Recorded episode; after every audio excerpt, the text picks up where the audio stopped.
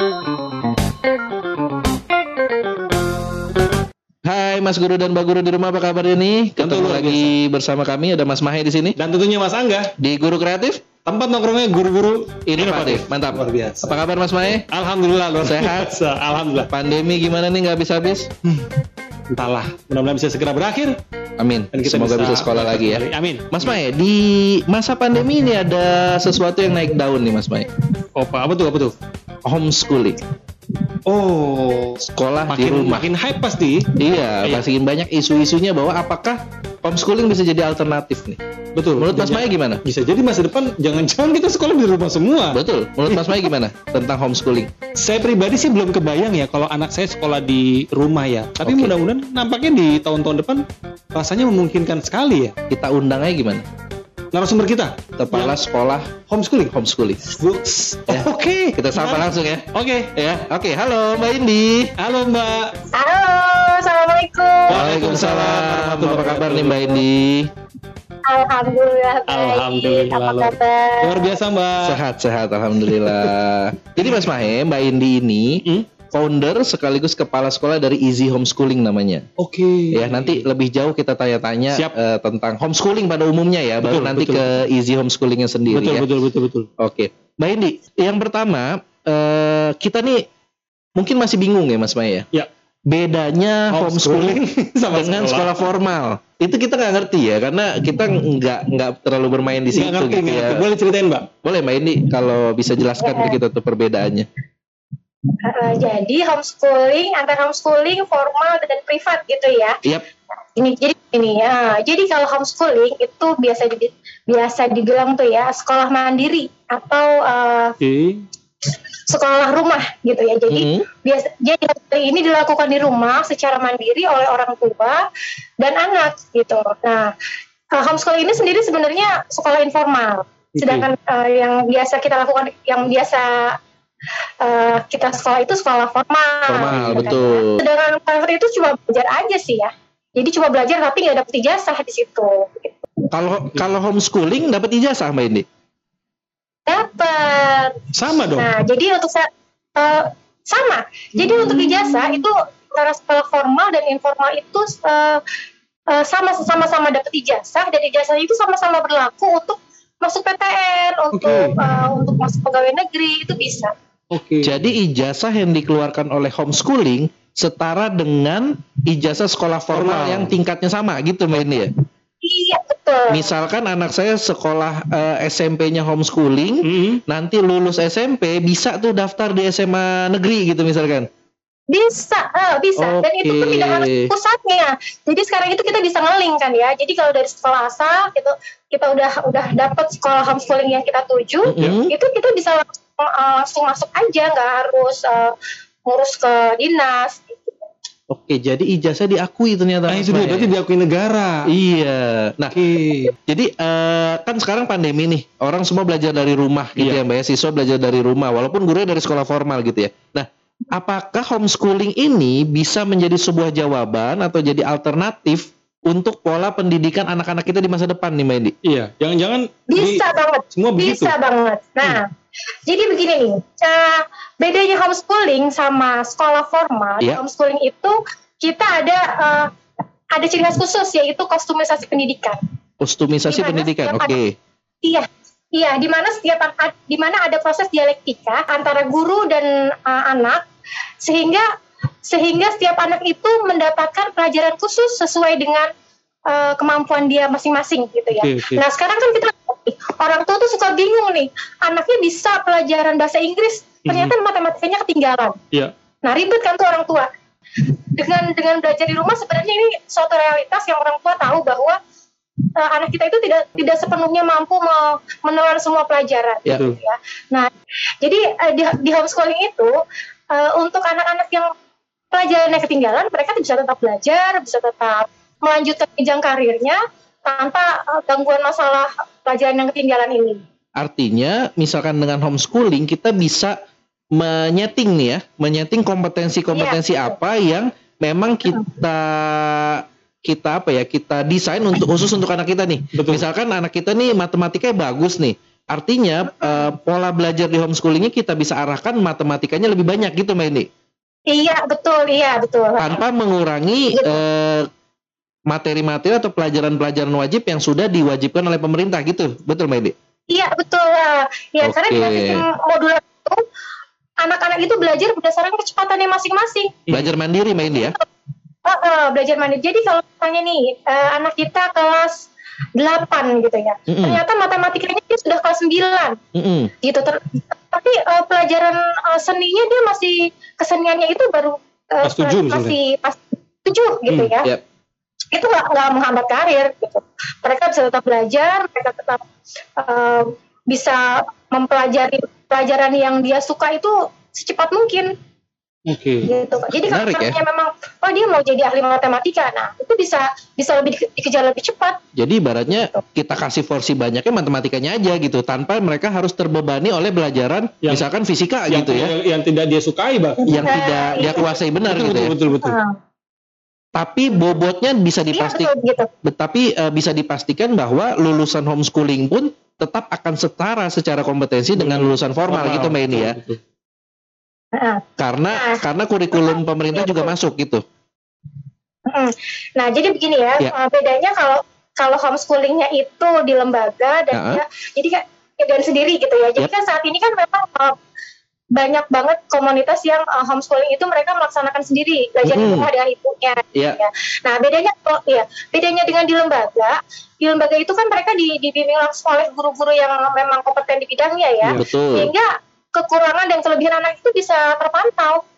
Nah, menurut Mbak ini nih atau pengalaman Mbak ini sekarang nih, eh, mungkin kalau nggak tahu ya, mungkin karena kami, saya dan Mas Mahi yang terlalu jauh dari dunia homeschooling gitu ya. formal biasanya. Iya, biasanya kita kan tertutup gitu ya mesennya. Nah, eh, yang kami penasaran nih Mbak, di luar sana masyarakat, orang tua terutama, semelek apa sih Mbak sama homeschooling, Homeschooling. ini Mbak?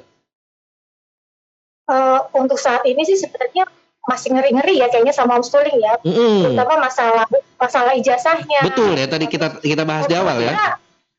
Eh, ijazahnya kira-kira nih bisa nggak nih dipakai Dan diakuin nggak? Betul. Terus, eh, nah kemudian kalau misalnya anaknya dilepas nih ya, kira-kira anaknya bisa nggak sih eh, nggak apa bisa, bisa maju sendiri nggak ya? Mm-mm. Karena kan anak karena anak-anak homeschooling itu kan akan akan cenderung mandiri gitu ya. Ketika kalau di sekolah itu kan kita antar ke sekolah itu sudah tanggung jawab sekolah. Gitu. Betul. Nah ini di homeschooling nih kira-kira eh, modelnya kayak apa sih? Gitu. Mm-mm. Nah mungkin kekhawatirannya kekhawatirannya kayak gitu. di situ. Jadi masih masih banyak orang tua yang ragu gitu ya. Mas Mai kalau Mas Mai sendiri nih dengan penjelasan Mbak Indi tadi tertarik kah un- deng- untuk menyekolahkan anak Mas Mai di homeschooling? Masih banyak hal yang pengen saya tanyain sih sebenarnya. Karena Silakan tanya aja. karena bisa dibilang itu tadi kekhawat karena kita nggak pernah tahu sebelumnya kan kita nggak familiar gitu Betul, ya. kita hidup di era bukan era itu. betul gitu ya. betul di saat kami tumbuh tua banget kita ya. Kami tumbuh di masa sekolah itu ya sekolah formal. Datang ke sekolah, gitu sekolah ya. gitu ya. Kemudian ada ada ada ada Konsep uh, baru. konsep baru yang kita nggak kenal Betul, sebelumnya. betul. dan dan bisa jadi itu solusi di masa depan gitu. Dan bahasa simpel lagi nih mbak. Contoh misalnya kalau saya sebagai seorang tua murid. Bagaimana cara mbak Indi meyakinkan saya contohnya untuk lebih memilih homeschooling ketimbang sekolah formal mbak Ya, jadi untuk eh, untuk masuk homeschooling itu kan kalau di Easy ya, Ya. itu kan nggak langsung masuk dan belajar gitu ya. Jadi kita ada observasi dulu. Jadi karena saat ini eh, Easy Homeschooling itu di bawah Yayasan Praktek Psikolog Indonesia, jadi Oke. setiap anak yang masuk homeschooling mereka diobservasi dulu nih, Hmm, mereka psikotes, wawancara anaknya kira-kira kecenderungannya ke mana. Oke. gitu. Terus eh, orang tuanya kira-kira setuju nggak anaknya eh, Hmm. ngambil ngambil, eh, jurusan itu gitu atau mempelajari hal tersebut secara mendalam gitu. Ada konsekuensi yang diambil yang di, di- diterima orang tuanya juga kan ya yang Hmm. harus dilakukan orang tuanya nih. Ketika anaknya suka fotografi nih, Iya. eh, orang tuanya mau nggak beliin alatnya misalnya kayak gitu Iya betul betul. atau uh, kalau misalnya anaknya cari bahannya di agak jauh gitu ya boleh apa enggak gitu ya Hunting nah, gitu itu ya. konsekuensi itu yang harus dibicarakan bersama gitu jangan Mm-mm. Jangan-jangan nanti uh, ternyata itu nggak nggak sesuai sama cita-cita orang tuanya gitu nah itu kan harus dicari yang mendekati itu mana nih gitu. Oke. Nih, bayangan saya nih ketika ngomongin homeschooling gitu ya, homeschooling. Saya berpikirnya adalah anak saya di rumah nanti akan diajarin ya belajar fisika, Sama, belajar matematika, bahasa Indonesia kayak gitu loh. Tapi tadi ada ada sempat Penjurusan. tersebut penjurusan ada fotografi. da- eh, jadi eh, kalau di Easy sendiri homeschoolingnya selain pelajaran formal, Ya. juga ada penjurusan yang layaknya Paham. SMK gitu mungkin ya Mbak ya. Iya, betul. Iya. Jadi me- betul, betul. memang dikembangkan Betul. sesuai dengan Bakat eh, minat bakat minatnya. Kalau untuk Yang ya, bobot eh, materi apa ya bahasa materi bukan materi formal ya materi apa ya mbak ya materi yang Materi dari inti. pemerintah materi yang wajib dari pemerintah itu seberapa besar mbak dibanding dengan eh, penjurusan tadi mbak eh, sebenarnya begini ya, karena saat ini kan eh, homeschooling itu masih eh, masih ber masih ber masih nempel gitu ya sama PKBM. Jadi nanti eh, untuk peraturannya, Mm-mm. untuk peraturan itu eh, pemerintah itu baru menerapkan peraturan homeschooling itu di peraturan pemerintah, tapi belum ada peraturan permin turunannya. oke sehingga Homeschooling ini ya, jadi sehingga homeschooling ini sekarang ini masih nempel nih sama PKBM. Ya untuk pelajaran umumnya ya kayak eh, eh, pelajaran akademiknya itu, betul ya kita sesuai dengan PKBM itu. Oh. Nah, untuk ses- sesuai dengan materi PKBM. Cuma Iya, iya, bedanya di isi itu di isi itu kita ringkas materinya sehingga mereka tidak belajar terlalu banyak untuk materi yang eh, pengembangannya. sehingga eh, sebagian besar waktunya atau programnya adalah Nah. fokus di yang kejuruannya tadi seperti itu. Iya betul, iya oke menarik ya mas Maya. Jadi Karena dari kecil bisa, bisa hmm, kelihatan minat bakatnya udah di dijaga biasa dari diasah. kecil dijaga dari kecil Iya, Ketika lulus jadi expert banget. Jadi seharusnya seperti Ah. itu Oke oke. Oke, menarik, menarik. Nah, eh, kalau kita balik lagi nih, homeschooling secara umum gitu ya, Mbak Indi ya. Em, apa ya? Kapan sih orang tua itu? Jadi eh, gini kan, kadang hmm, banyak ya, Mbak, yang yang saya tahu gitu ya. Mungkin koreksi kalau salah, salah gitu ya. Eh, orang tua ketika memasukkan anaknya ke homeschooling itu karena anaknya berkebutuhan khusus yang, eh, Yang tidak bisa punya masuk. kemampuan khusus yang tidak bisa diakomodir oleh sekolah, formal. Betul betul. Kan sebenarnya mindsetnya sekarang seperti itu nih Mbak nih. Ah. Padahal kan seharusnya tidak ya, Bisa seharusnya semua orang. tidak. Betul.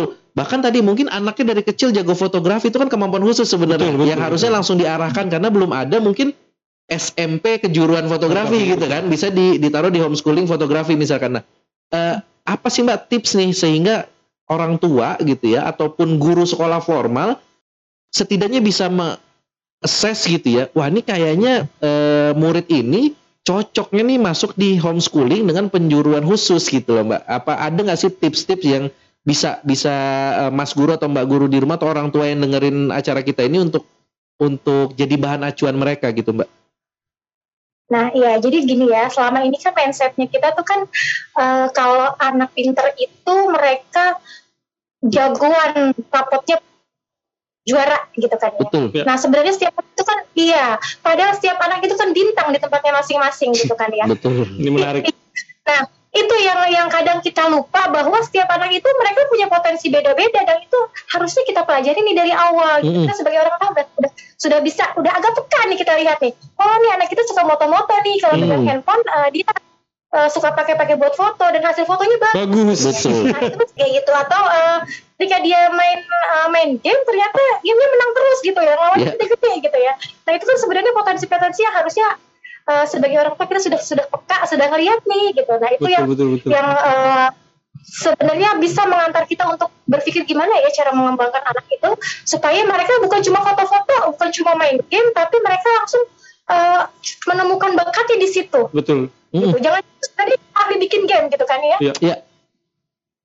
Jadi Bisa eh, jadi. jadi ini kembali ke orang tua sih kalau menurut, menurut Betul, saya. betul, Jadi kapan kapan Iya, kita sebagai orang tua bisa ngelihat potensi anak ini nih. Betul betul. jangan nilai matematikanya udah 8, bahasa Inggrisnya 6 malah diomelin gitu Iya. ya. Kamu Disuruh pinter bahasa Inggris, Inggris gitu. Padahal gitu. matematikanya Iya. udah sempurna gitu betul ya. betul betul. Dan ketika saya mikir tadi Mbak Indi cerita bahwa dia eh, ngomongin tentang eh, bisa fotografi, Hmm. anak saya juga suka. Maksudnya ketika dengan homeschooling yang digagas oleh Izzy ini, jangan-jangan anak saya bisa jauh lebih menemukan bakat terpendamnya dan bisa mendapatkan karir di Di sana. homeschooling. Betul. Dan dan jadi sekarang sebenarnya harusnya yang dibuka mindsetnya adalah eh, homeschooling sebenarnya bisa untuk siapa pun gitu ya Betul. Mbak Indi ya. Betul betul. Betul betul. betul. Dan kalau boleh cerita nih ya, Ah. dulu saya pernah, eh, saya tuh pernah ada pengalaman ngajar Hmm? seorang anak, dia itu kalau di kelas dia itu nggak suka nggak suka dengerin guru. Oke. Jadi kalau gurunya ngomong, uh, gurunya lagi menjelaskan, Iya. gurunya lagi menjelaskan dia baca komik. Waduh. Atau dia bosan, dia kabur tuh, pura-puranya ke toilet, padahal dia baca komik di Di toilet. di uh, perpustakaan. Oke. Dan itu dan anak itu uh, diancam gak naik kelas karena Iya. dia nggak bisa beradaptasi sama teman-temannya gitu ya. Hmm. Tapi karena saya eh, mengawasi dia terus gitu ya, Ya. kita harus mengawasi dia untuk dia belajar dengan guru lain.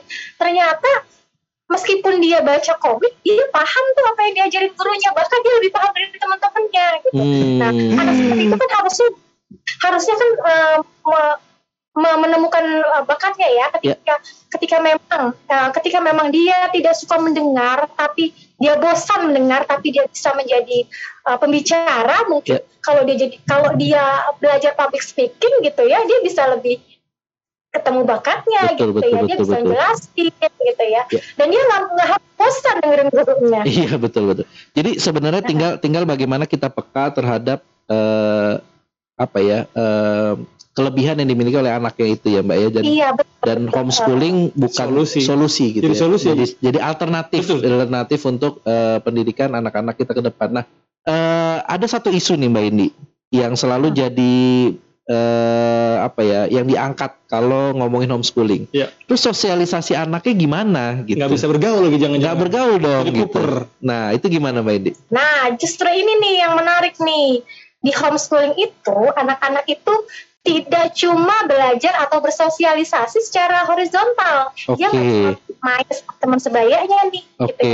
Dia belajar sama anak yang lebih Hmm. kecil, Hmm. anak yang lebih besar, bahkan sama coach-coachnya yang dia juga harus eh, nggak cuma belajar tapi konsultasi gitu ya. Betul Karena betul. karena sistem itu kan sistem project sehingga ketika dia terjun ke masyarakat dia terjun ke karir dia udah nggak canggung lagi nih Benar-benar. untuk untuk komunikasi gitu loh dia udah nggak takut ngomong sama orang yang lebih besar gitu dia Iya. juga nggak ngerasa jumawa ketika sama orang yang lebih kecil sama orang yang eh, belum eh, se- seumuran gitu ya tapi kok kemampuannya di bawah dia gitu nggak nggak nggak merasa harus lebih hebat gitu karena di, di satu sisi dia juga paham dirinya oh ternyata saya juga punya kekurangan di bidang lain Betul.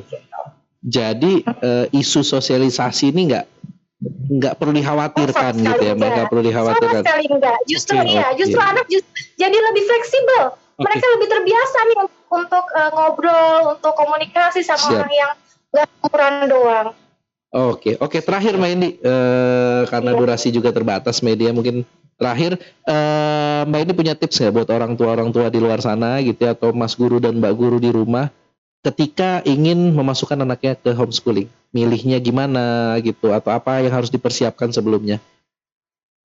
Eh, sebenarnya begini ya di saat pandemi ini ya Yap. kita kan eh, iya kita kan berhubungan langsung dengan anak-anak nih Mm-mm. kita yang ngajarin gitu ya kita mantau langsung kita tahu nih eh, anak-anak itu sebenarnya eh, kekurangannya apa kecenderungannya ke mana gitu Mm-mm. dan eh, jangan kita lihat kekurangannya tapi kita lihat kelebihannya kira-kira bisa nggak sih dimaksimalkan gitu kita tutup dulu nih kekurangannya gitu nah jadi untuk persiapannya yang pertama eh, sebenarnya kita sudah tahu ya sebagai orang tua Hmm, masa uh, kelebihan tentang kekurangan anak yang Ya.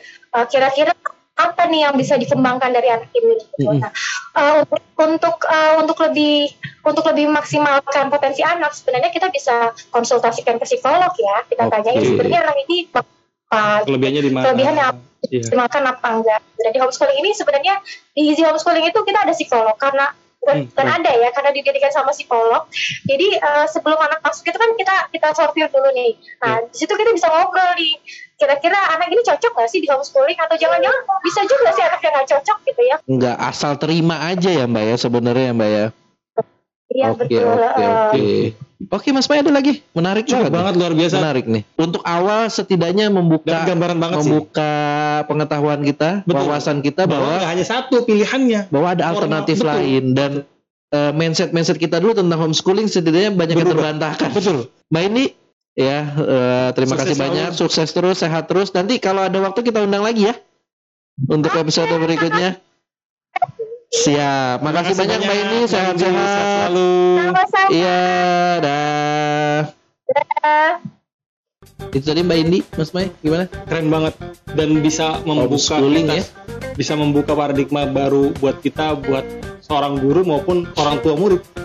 Jadi agak ada wawasan kita yang bertambah lah ya. Betul, betul. Mindset kita yang lebih terbuka terhadap homeschooling ya setelah betul. mendengarkan penjelasan Mbak Indi tadi gitu Banget. ya. Dan eh, bisa jadi solusi yang kita bahas tadi. Alternatif, solusi dan di alternatif. masa depan bisa jadi itu ya salah satu yang Pilihan paling utama pas mungkin ya. Bisa jadi. Betul betul betul.